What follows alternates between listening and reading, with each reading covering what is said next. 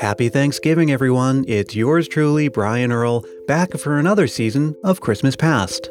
I've got a fun season lined up for you with more of your Christmas memories and, of course, more of the fascinating stories behind your favorite Christmas traditions. But we're going to start things off a little differently than usual with a family gathering of sorts. Thanksgiving is a day when the whole family comes together, and that's also true for the growing family of Christmas podcasts. You may remember last year that several of us came together to tell you the classic Christmas story, The House of the Seven Santas. Well, we're back to our old tricks, and this time it's in a more official capacity. You see, the world of Christmas podcasts just keeps growing and growing. So a bunch of us got together to form the Christmas Podcast Network, a collection of the best Christmas shows around. We've got comedy shows, history shows like mine, movie review shows, and of course, no collection of Christmas podcasts would be complete without a couple of shows dedicated to the Hallmark Channel. You'll hear me mentioning the network and the shows in it all throughout the season. But today, we're coming together to bring you this special episode. And because Thanksgiving is the day when most people are finally ready to listen to Christmas music, we figured we'd share some stories and thoughts and fun facts about that as a way to kick things off. I'll go first with a fun little story you may have never heard about a song you definitely have. As a Massachusetts native, I feel a certain pride in knowing that some of our most beloved Christmas traditions began right in my own backyard. The first department store Santa Claus appeared in the city of Brockton, a 10 minute drive from where I grew up. And that well known song, It Came Upon the Midnight Clear, well, that was written by a minister from the nearby town of Wayland. And speaking of well known Christmas songs, there's another one that came to be in the town of Medford, just a few miles north of Boston, in 1850. The town even placed a commemorative plaque marking the exact location where the song was written. But here's where it gets interesting. Savannah, Georgia has its own commemorative plaque making the same claim. This is the surprising story of one of the best known and most sung Christmas songs ever one that isn't even truly a Christmas song, and the strange feud over its true birthplace. And it all centers on a songwriter named James, who was born in Massachusetts to a good family, the son of a Unitarian minister. His nephew was the famous financier J.P. Morgan. James himself was a bit of a wanderer. In his early teens, he'd run away to sea aboard a whaling ship, and then he served in the Navy and later tried and failed at going into business in California during the gold rush. He wrote songs for minstrel shows and for the Confederacy during the Civil War. He had joined a Confederate cavalry in Georgia, serving as a company clerk, even though his own family were abolitionists. All of this we know for certain. What we don't know for certain, and may never know, is when and where our story really begins. Here's how one side goes. James had a talent for music and an idea for a melody, but what he didn't have was a piano. So he bundled up against the November New England chill and trudged through the snow to Simpson Tavern, a boarding house and home to the town of Medford's one and only piano. And on that day in 1850, in the presence of one Mrs. Waterman, the proprietor of Simpson Tavern, James sat down at the piano and began the process of translating the idea in his head into notes and fingerings on the keyboard. The tune was simple and sweet and jaunty, and Mrs. Waterman is said to have called it a, quote, merry little tune. With the tune settled on, now all he needed were some lyrics, and James found inspiration in the quintessentially New England scenes all around him. In the snow covering the ground and the tree tops, and the activities people partook of in the snow, in courtship and betting on races. James set his verses and choruses to paper to accompany his merry little tune. Now, here's how the other side of the story goes. In 1857, James was living in Savannah, where he was the musical director of the Unitarian Church there. And as November approached, he found himself homesick for those snowy New England scenes that he had left behind.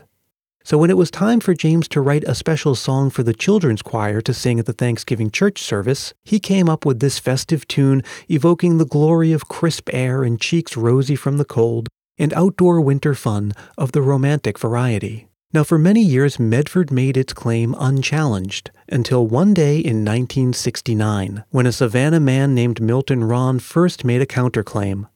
Because after a little research, he was able to determine that James was living in Savannah when he published the song in 1857. And though it is possible that James wrote the song in Medford in 1850, it's unlikely that he'd wait seven years to publish it, so the argument goes, which apparently convinced enough people because in 1985, the mayor of Savannah erected the commemorative marker across from James's church. And that didn't sit too well with the folks in Medford. So a few years later, the mayor of Medford wrote an angry letter to the mayor of Savannah declaring Medford to have the true and rightful claim, to which the mayor of Savannah replied with an angry letter of his own, standing his ground. And this is where we still are today, nearly 30 years later, with both sides claiming ownership and neither side willing to budge, and not much to go on in terms of settling the score once and for all. But it's easy to see why each place would want to stick to its guns, for bragging rights about being the true home to one of the most famous Christmas carols of all. One that doesn't even mention Christmas, or any holiday for that matter. One about courtship and racing and wintertime fun. The first song ever broadcast from space. The jaunty little melody that children often learn as their first song on the piano, and which was first published in 1857 under its original title, the One Horse Open Sleigh, which the author would change two years later when republishing the song as Jingle Bells.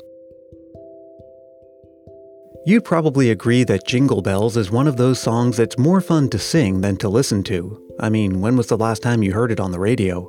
Singing Christmas songs is one of the great things about the season, as Tim Babb could tell you. Tim is the host of Can't Wait for Christmas, a year round podcast where an obscure stand up comedian explores the traditions, trappings, and terrificness of the merriest holiday on earth.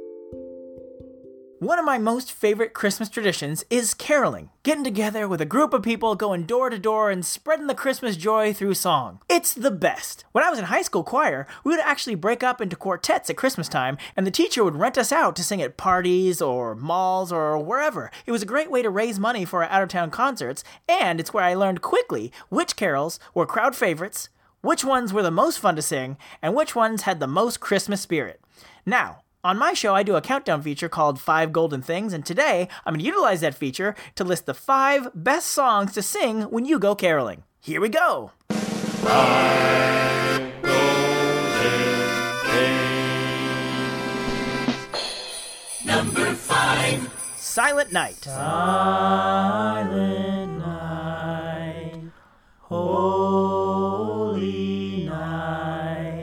This is the granddaddy of all carols. Everybody is gonna love it if you sing this song. We devoted an entire feature to this on my show, and it's a beautiful song that is revered the world over. It's also a great song to use as a cover if you're trying to tell your best friend's wife that to you she is perfect.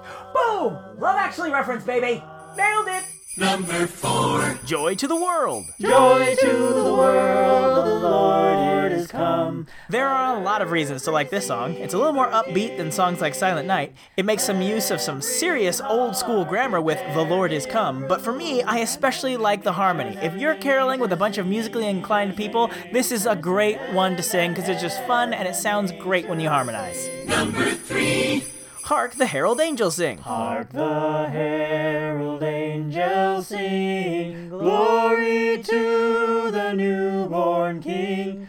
This is a great one because not only is it a classic Christmas carol, if you get nervous and forget the words, you can always pull a Charlie Brown and save yourself.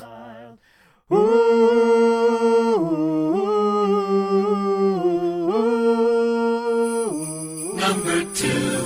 Jingle bells! Jingle bells, jingle bells, jingle all the way. My absolute favorite Christmas carol. For my money, it's the most singable Christmas carol there is. If you're trying to get the people you're singing to to sing along, this is the song. Everybody knows these lyrics. Wait, if this is your favorite Christmas song, why is it at number two? Well, imaginary listener, it sounds kind of like Kermit the Frog. I'll tell you when we get to number one. But first, we've got an. Honorable mentions! 12 Days of Christmas. On the twelfth day of Christmas, my true love sent to me. Yes, if you're a choral group and you're renting yourself out by the hour, this is a song that will take up a good chunk of that hour because it's super long. Though you might want to bring a cheat sheet, it can be hard to remember the gifts for each day.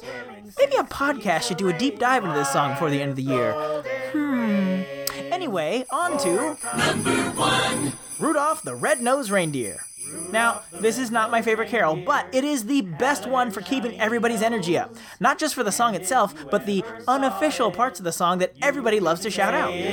Like a light bulb. All of the other reindeer used to laugh and call him names. Like Pinocchio. They never let poor Rudolph join in any reindeer games. Like Monopoly. Then one Whether you're the caroler or the audience member, shouting out like a maniac is always fun, and Rudolph gives you the chance to do it under the guise of Christmas spirit. Well, that's my list. Hope you enjoyed it. Let me know if you can think of some songs I left out that are great for Christmas caroling. In the meantime, who's next? If you know about caroling, you've likely also heard of wassailing. They're similar, but different. What's the difference? Well, in short, alcohol. Craig Kringle takes it from here. He's the host of Weird Christmas, a podcast dedicated to all things holly, jolly, and oddly. Why don't we wassail anymore? That's a Christmas music tradition we need to bring back. Caroling may be fun and all, but for most of us, going out in the cold to sing songs to people who don't really care, not a thing. But if you tell people you're going to take a massive bowler jug, fill it with some crazy strong spiced up liquor, and go around singing drinking songs and begging for money, you might get more takers. Because that's how people used to do Christmas, and they were better people than us. Now, if you don't think you've heard of wassailing, you're wrong. Everyone knows this song. Here we come a caroling among the leaves so green. Here we come a wandering so fair to be seen. But the way most of us know that song's a travesty, because it's really called Here We Come a Wassailing, not caroling. It used to be all about getting seriously drunk on Christmas Eve, or even all through the 12 days and nights of Christmas if you really had the spirit. Wassail cup is made of the tree, and so is your beer of the best barley. And joy come to you, and to you your wassail. And not only was it about getting drunk, it was also about demanding that the people you're singing to give you more booze and that they give you some cash or tips because you're singing so well. Call up the butler of this house, put on his golden ring. Let him bring us a glass of beer, and better we shall sing. Blood and joy come to you, and to you your wassail too. And God bless you and send you a happy new year. And God send you a happy new year. We have got a little purse of stretching leather skin. We want a little money to line it well within. Now that is a Christmas tradition. The other thing that's great about wassail is that it isn't just the thing that you do, like caroling for alcohol and tips. It was also the drink itself, or came to be around the 16th century or so. And this was no weak man's drink. This was some nasty sounding stuff. A base of apple cider that ended up getting all frothed up with spices, toast, yeah, they threw burnt bread in there, because why not? Eggs, and roasted crab apples that were thrown in crazy hot and made the whole thing thick, sour, and gooey. Some people even called it lamb's wool because the apple pulp congealed into this stringy mess like an alcoholic honeycomb. Nothing like drinking a fermented sweater. Somehow it just seems very English. But it goes back even further. Before the Christians made it to Britain, the apple farmers in the South would all go out to their orchards during the dark midwinter to throw cider on their trees and sing songs and chants to bring out a good harvest and fight off the evil spirits. That kind of morphed into the wandering and singing during Twelfth Night and New Year, and it's probably where wassail got its apple cider base. And the word wassail itself even shows up in Beowulf, the old Anglo Saxon epic poem, as a kind of salute to good health. There are even older legends of a King Vortigern who used the phrase to seduce a serving girl during a midwinter festival, and it kind of caught on. Anyway, all of that is why wassailing is in dire need of a comeback. Instead of sitting around watching It's a Wonderful Life for the 75th time, what if we all grabbed a lusty serving wench, or buff man servant, pick your poison, filled a huge bowl with some brown, frothy, nasty alcoholic muck, yelled at some trees, and sang until our neighbors emptied their liquor cabinets and their wallets because that's what the tradition says they should do? Wouldn't that be a happier way to spend Christmas? I think so. Most of my favorite Christmas songs are much older than I am, but sometimes I'm surprised to find out just how new some of them really are. Do You Hear What I Hear is one example. It sounds so reminiscent of much older carols like What Child Is This? I didn't realize until recently that that song is actually from the early 1960s. Well, Dwayne Bailey has more to say about that. He's the host of Tinsel Tunes, a podcast that goes into great detail about Christmas music.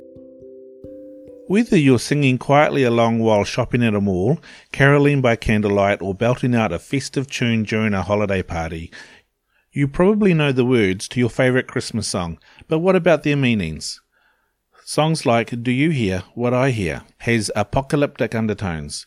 In 1962, during the height of the Cuban Missile Crisis, songwriters Noel Regney and Gloria Shayne Baker, whom were married at the time, wrote it as a plea for peace during the threat of nuclear war, which was a very real fear of America at the time. Regney had been invited by a record producer to write a Christmas song, but he was hesitant due to the commercialism of the Christmas holiday.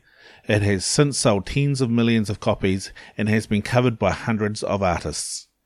When Bing Crosby or Johnny Mathis or Carrie Underwood sing of a star, a star, dancing in the night with a tail as big as a kite, it conjures a mental vision of the biblical star of Bethlehem, leading the Magi to the Son of God. It also invokes a nuclear missile.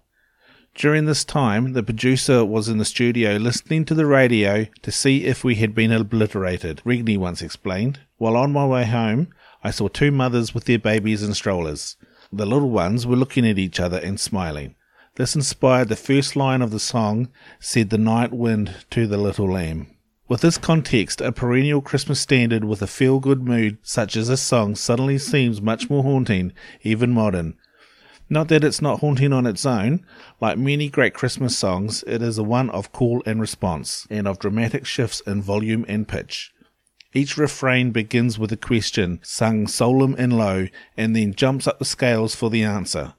This creates a sense of size, of craning upwards for revelation.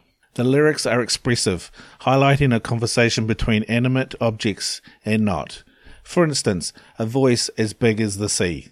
The mentions of the child make the song Christian, but when there's the command for people everywhere to pray for peace, the import is beyond any one religion. Baker once said that because of the fearful mood of the nation at the time, she and Regney had a hard time singing Do You Hear What I Hear without crying.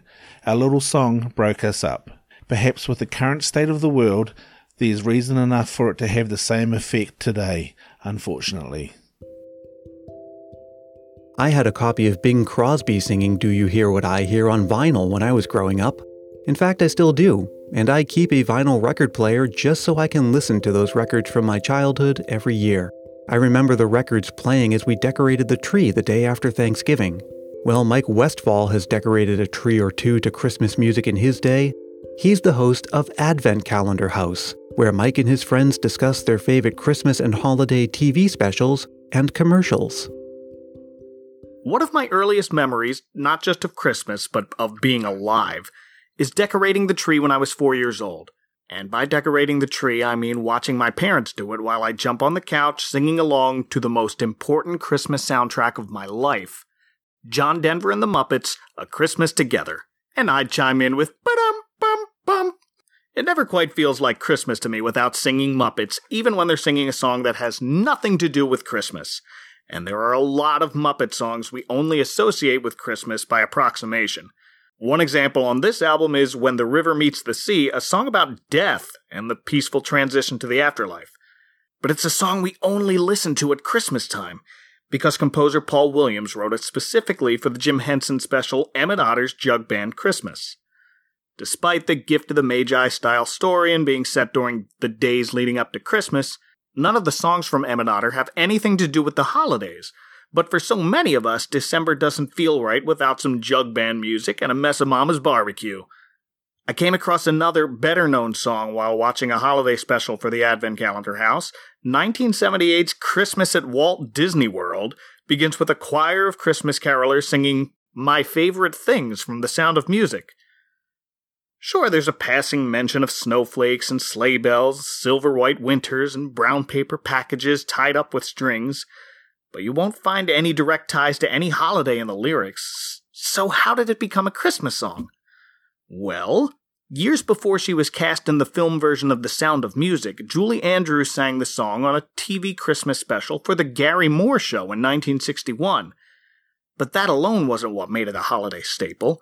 The answer, it turns out, had to do with early promotion for the Sound of Music film. According to a 2017 Billboard article by contributor Fred Bronson, My favorite things first turned up on a Christmas album by singer Jack Jones in 1964 after a promoter for the movie suggested its inclusion. The Billboard article adds the album's producer, Mickey Kapp, initially protested, saying, That's not a Christmas song. To which the promoter replied, Just add sleigh bells. The December after The Sound of Music hit theaters in 1965, My Favorite Things ended up on more Christmas albums by Andy Williams, Eddie Fisher, and notably The Supremes, whose version of the song can be heard in this year's new animated retelling of The Grinch. Now, Mike mentioned Emmett Otter, which is one of my favorite Christmas movies of all. And I love the soundtrack too. Lots of our favorite Christmas songs are part of movie soundtracks. Silver Bells, Have Yourself a Merry Little Christmas, Baby It's Cold Outside. Those are all movie songs. Well, the guys at Christmas Creeps know a thing or two about that. Christmas Creeps is your one stop shop for awful holiday movies year round, where hosts Joseph Wade, Johnny Five the Human Robot, and Mr. Bradford explore the worst that Christmas cinema has to offer. But today they'll explore some music from one of the best. Greetings, holiday shoppers. This is Joseph Wade here for Christmas Creeps. Uh, today I'm here with our good friend and music expert Libby Cudmore to discuss one of her favorite Christmas movie soundtracks. Libby, tell me, what is your favorite uh, Christmas movie soundtrack? My favorite Christmas movie soundtrack is like hands down The Nightmare Before Christmas. That's a really good choice. Like, especially considering like it's one of the, it's like I guess the only real Christmas movie that kind of transcends holidays. Like you, once you hit October, you can put on Nightmare Before Christmas and then let it let it send you right on through, you know, New Year's. Yeah, and it doesn't there's something about it. I don't know if it's because it's tied to a film where I have a real thing with Christmas music where I don't I don't want to hear it before December 1st. Like I will go into a rage if I hear it before December 1st. But The Nightmare Before Christmas is exempt from that rule because it's Danny Elfman and Danny Elfman can do literally whatever he wants at all times. Uh, but yet also like because so much of it is also like Halloween music, so Mhm. it really it really sort of serves dual, dual purposes. Yeah, Which is and so great. you can kind of it's uh you could bridge through November, and it's also just phenomenal. It's, just so, so well written, you know. And so much of the so much of the music is tied to the story, and so much of the story is told through song Mhm. that you can really get a full sense of the the movie just by listening to the soundtrack. It's great. Yes, but um, it's I've had this on tape, CD, and now thanks to my friend Corey, uh, vinyl picture disc. So this is one of the albums uh, that I have had uh, in all formats. That's that's always Yeah. uh, that that's the sign of a true fan right there. Oh yeah, no, I am hardcore. I'm in for the Nightmare Before Christmas. So, um, among the songs in Nightmare Before Christmas, which one do you stands out as, I guess, the most Christmassy? Probably what's this is like that's my big uh, Christmas song, but I have been known to play "Making Christmas" while decorating my Christmas tree or wrapping presents. Of course. I mean, it's it's too it's too perfect, you know, because he's making Christmas. but, Make, it's, but it's in that minor key. It's so like it's like a It's death so dirge dim. when you're just like wrapping presents, making crit, like you're on a assembly, you're on like a an assembly line in like 192. yeah, You know, there's coal dust everywhere. Yeah, and that's because I love I love Christmas. But I also am not super great. I'm terrible at wrapping presents, and I'm not mm-hmm. real great about like I don't decorate for Christmas. And I think my husband would like to do like more. And I like I insist on having a tree, but I don't do garlands and I don't do the whole thing. So it does feel a little bit. He's like, let's do the tree. Like I got to do this. so, so I like you, you need something that's gonna like motivate you to like get the job done, and Yeah. And I Yeah. love the tree when it's up, but the idea of like having to assemble our tree and get all the lights and everything on it is just like, really? it, it's it's kind of a chore. Making Christmas. Yeah. Um, and shopping. I hate shopping. But so so yeah, like making Christmas is like the the the really good uh song to put on when you're really trying to get things done for the Yeah. holiday season. But then what's this is that's the song that you play when it's like mid-November and you're you're finally ready to commit to Christmas and it's Yes. you're you're excited about it again, you know? yes. And it's just the, the, that one, to me, I think the orchestration is so much better. And Danny Elfman's voice is so beautiful. It's so lilting and so it's like warm cocoa. It just like goes just through you It makes you feel good. And it's just it's lovely. It's just pure loveliness. And every bit of his phrasing is gorgeous. And even just like as I'm picturing the scene in my head, it's a beautiful scene and the colors are so gorgeous. And I do love I love stop motion animation.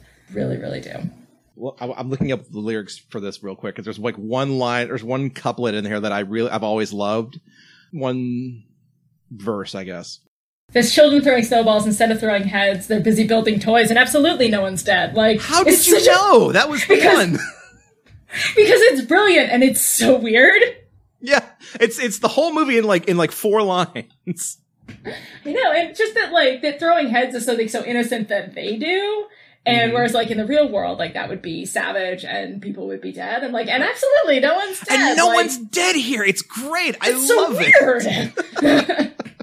People are alive here? Because obviously they're sentient in Halloween Town. I mean, they're a sentient skeleton and a sentient ragdoll, but they're alive. An sentient bug man. Right, exactly. Everyone everyone's alive here and things are vibrant and colorful and everything that I'm not.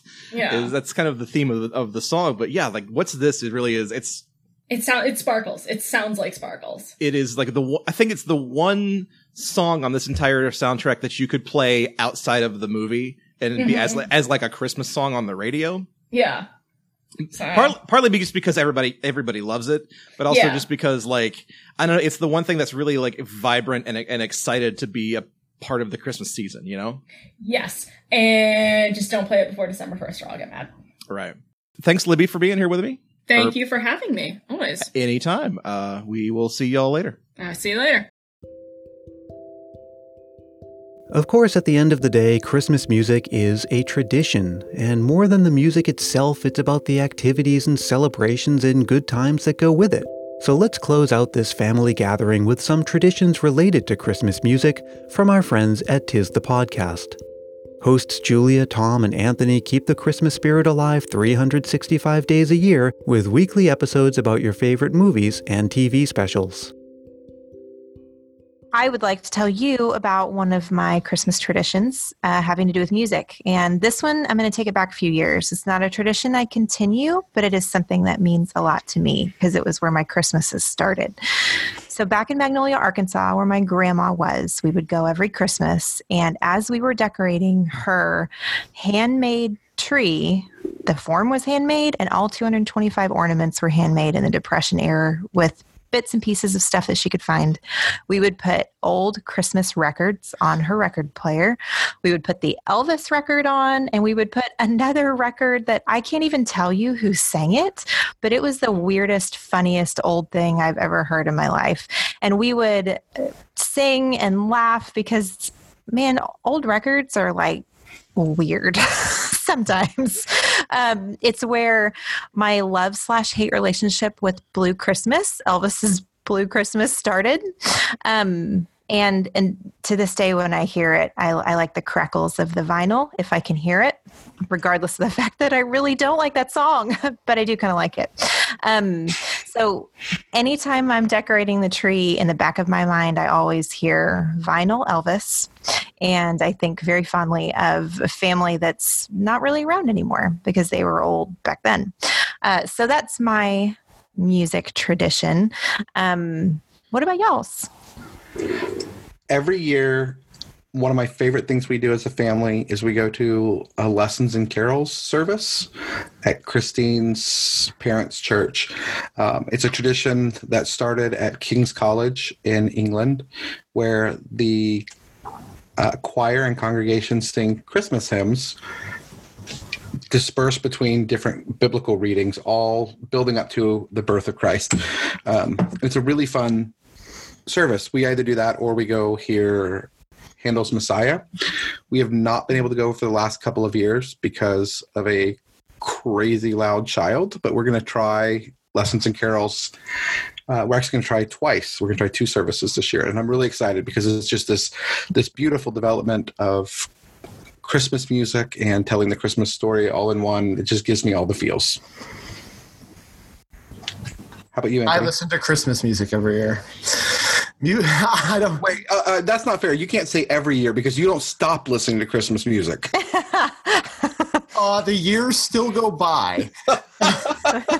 Um, no, I don't really have. I mean, we listen to music every year when we're decorating the tree, but like, you know, usually we'll just have one of our Christmas playlists on shuffle. There's not a specific album or anything we put on. It's just, yeah. Our most recent album.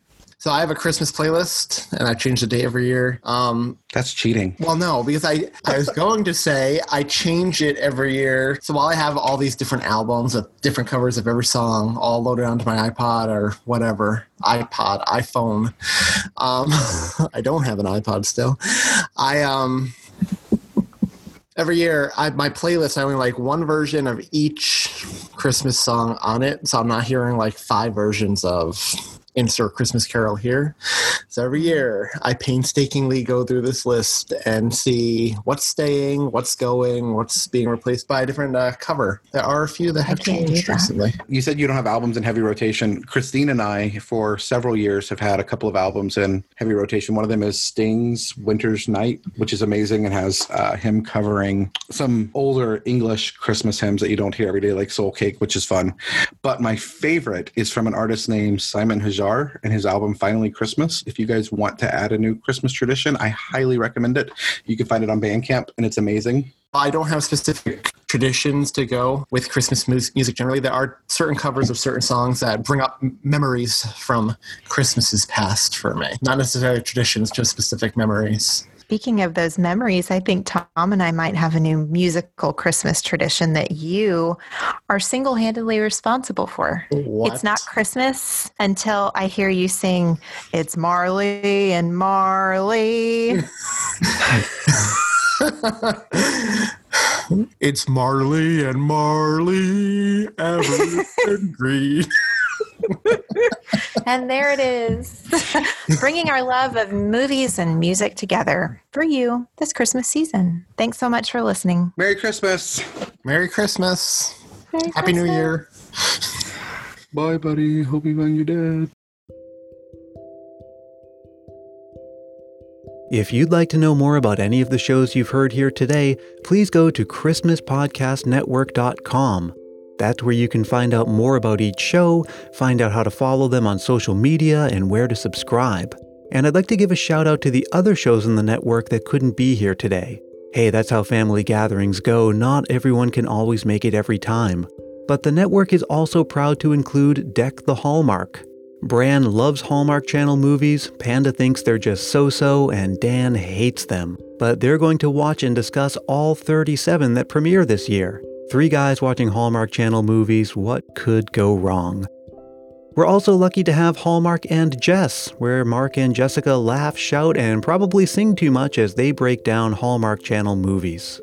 And finally, we have It's a 90s Christmas podcast. Lyle and Lassa head back to the 90s each week to discuss a Christmas movie or TV sitcom episode from the decade that gave us Jingle All the Way and Urkel.